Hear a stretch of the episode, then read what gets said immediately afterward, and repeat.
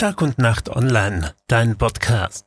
Auf dem Nassfeld und der Gerlitzen sind am Samstag bei Skiunfällen mehrere Menschen verletzt worden, darunter ein siebenjähriger Bub. Ein 15-jähriger wurde nach einer Kollision schwer verletzt. Ein Unfallverursacher beging Fahrerflucht.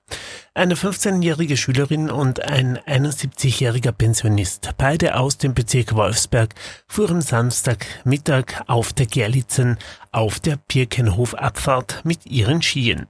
Dabei kam es zur Kollision. Das Mädchen erlitt schwere Verletzungen und wurde nach der Erstversorgung durch die Pistenambulanz mit dem Rettungshubschrauber Alpin 1 in das LKH Villach geflogen. Der 71-Jährige wurde unbekannten Grades verletzt und begab sich nach der Erstversorgung durch die Pistenambulanz selbstständig in ärztliche Behandlung. Eine 64-jährige Klangfutterin fuhr am Samstag gegen Mittag im Skigebiet Nassfeld mit ihren Skien auf der Piste talwärts. Dabei wurde sie von einem unbekannten Skifahrer von hinten angefahren und stürzte. Die unbekannte Person setzte ihre Fahrt ohne anzuhalten fort. Die Frau wurde von der Pistenrettung geborgen und mit der Rettung ins Krankenhaus gebracht.